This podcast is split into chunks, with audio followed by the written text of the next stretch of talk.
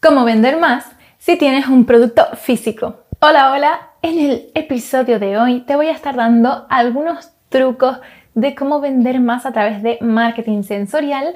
Ya hemos hablado de esto en este podcast, pero quería ir un pasito más allá y decirte otros tipos que no hemos mencionado, al menos en este podcast. Un día hablamos de el marketing sonoro, pero hoy te voy a hablar de otras técnicas del marketing sensorial para despertar esos cinco sentidos de tu cliente y potenciar que tus ventas sean mayores. Vamos a ello. Escuchas Comunica para destacar, el podcast de comunicación y marketing que te ayudará a potenciar tu marca. Trucos todas las semanas para que puedas aplicar desde ya. Yo soy Paula Soret, publicista y diseñadora gráfica. ¡Vamos a ello! Como algunos de los expertos referentes dentro del marketing, tienes que saber que vendemos mejor cuando somos capaces de emocionar a nuestro público. Y por eso es tan importante el marketing sensorial, que es esa disciplina dentro del marketing que va a jugar con tus cinco sentidos para hacerte llegar mejor a tu corazón. Ay, Paula, qué romántico no te nos estás poniendo con esto del corazón. Y es que comunicar con corazón es la base. Llegar ahí es lo que queremos para realmente impactar con nuestro mensaje. Pero vamos ya a ponernos en la piel de vender esos productos físicos y vamos a ver algunos ejemplos de cómo aplicarlo. Antes quiero contarte cómo me he ido a AliExpress simplemente para ver cuáles son esos comentarios que hacen las compradoras online de productos de belleza en este caso y que veas qué es lo que valoran cuando hacen un pedido en internet. Vamos a ver qué nos dicen. Ya estoy aquí con mi iPad, tengo algunas capturas de estos productos. Lo primero que quiero que sepas es que lo voy a leer directamente lo que pone y que hay algunas traducciones que están mal hechas porque hay comentarios de todo el mundo. Así que vamos a ello. Mira, el primer producto eh, que vamos a comentar son unas mascarillas. ¿Qué tienen de particular estas mascarillas? Pues que son bastante más estéticas de lo que estamos acostumbrados. Entonces, el primer comentario que he destacado es el siguiente. Bien máscara, o sea, buena máscara. Tenía una semana después de realizar el pedido. Muy hermosa, buen material, similar a la seda. Completa costura. Se siente bien en cualquier cara debido a bucles ajustables con el ya No sé qué es eso muy satisfecho con el pedido. Vale, primera cosa que están valorando, aparte de los tiempos de envío, que esto es interesante también de cara al e-commerce, es la textura de cómo se siente ese material. Aunque no sea seda, ellos pues se han esforzado en que tenga una textura suave. Ahí estamos hablando de marketing sensorial también, en concreto estamos estimulando el sentido del tacto. Vale, vamos con el siguiente comentario. Nos dice, el producto es bueno y la entrega es rápida. La única cosa es que envié una solicitud para el proveedor que quería dos colores diferentes, pero mi petición fue ignorada. Vale, en este caso estamos hablando de la parte de soporte del servicio al cliente. Es algo que valora mucho las personas cuando piden no tiene que ver con el marketing sensorial, pero también lo quería destacar porque creo que es interesante. Seguimos, exacto, como en la descripción, muy bonita y no ha tardado en llegar. Volvemos con lo mismo. Preciosa, súper bien presentada. Aquí tenemos el factor estético, la vista y la presentación, ¿vale? Te dice con una bolsita tipo zip. Aparte de eso, el vendedor ha añadido una goma para el pelo. Ahí estamos metiendo ya un detalle, algo extra que no se esperaba el cliente y que le ha sorprendido para bien, ¿vale? Y esto es algo también físico, palpable, que lo ves y dices, mía, se ha acordado, ¿no? ¿Y qué más nos pone? Añade una goma, vale, el hueco para meter el filtro es pequeño, pero yo he conseguido meterlo, la verdad, merece mucho. Y nos vamos con el siguiente producto.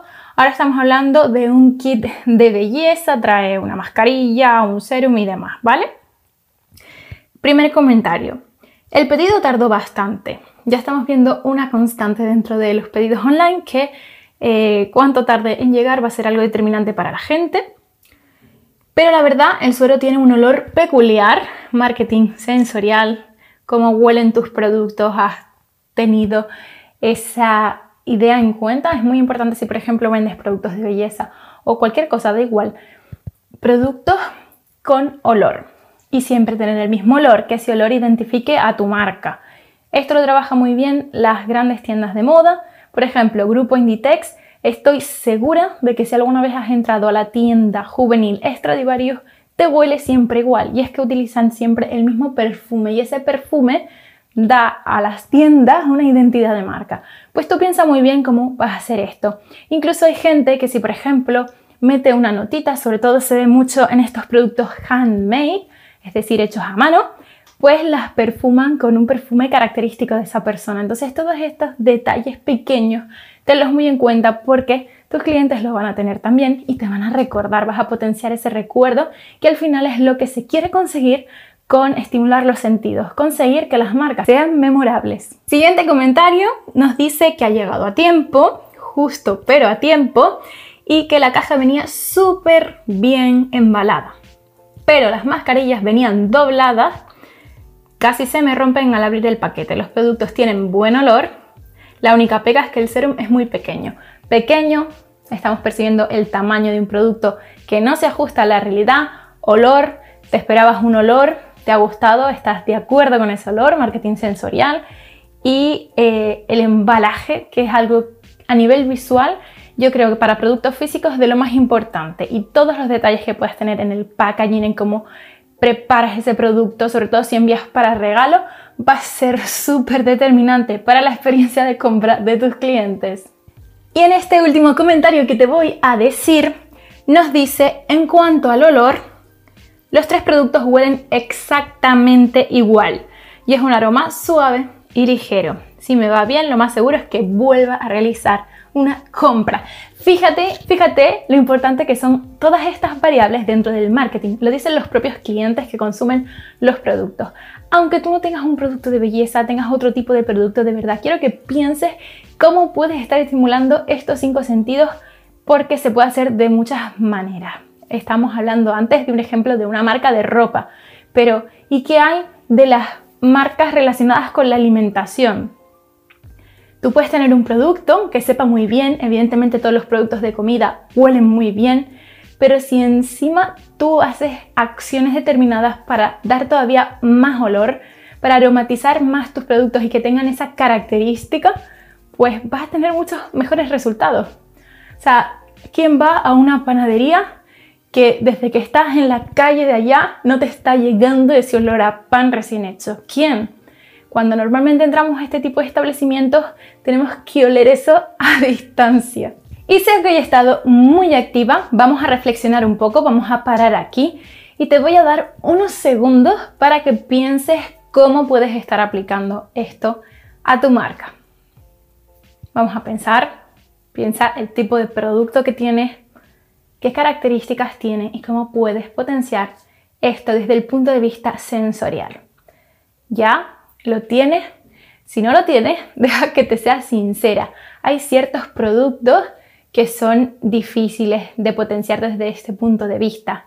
Evidentemente. Así que no te preocupes porque vamos a ver más ejemplos para que puedas irte a casa con un buen sabor de boca. ¿Vamos? Pero antes de empezar, solo quiero que te quedes con este ejercicio en tu cabeza. A partir de ahora, cada vez que vayas a preparar un producto, físico para la venta, quiero que estés pensando y considerando todas estas variables. Simplemente con tener esta idea en la cabeza, aunque ahora te cueste mucho hacer el ejercicio, vas a ver cómo vas a ir dándole un poquito más de vuelta a todas esas presentaciones de tu producto y vas a ir ganando confianza y la de tus clientes. Vamos con los ejemplos. Para cerrar el podcast de hoy te voy a hablar de dos campañas publicitarias que han utilizado el marketing sensorial en ellas.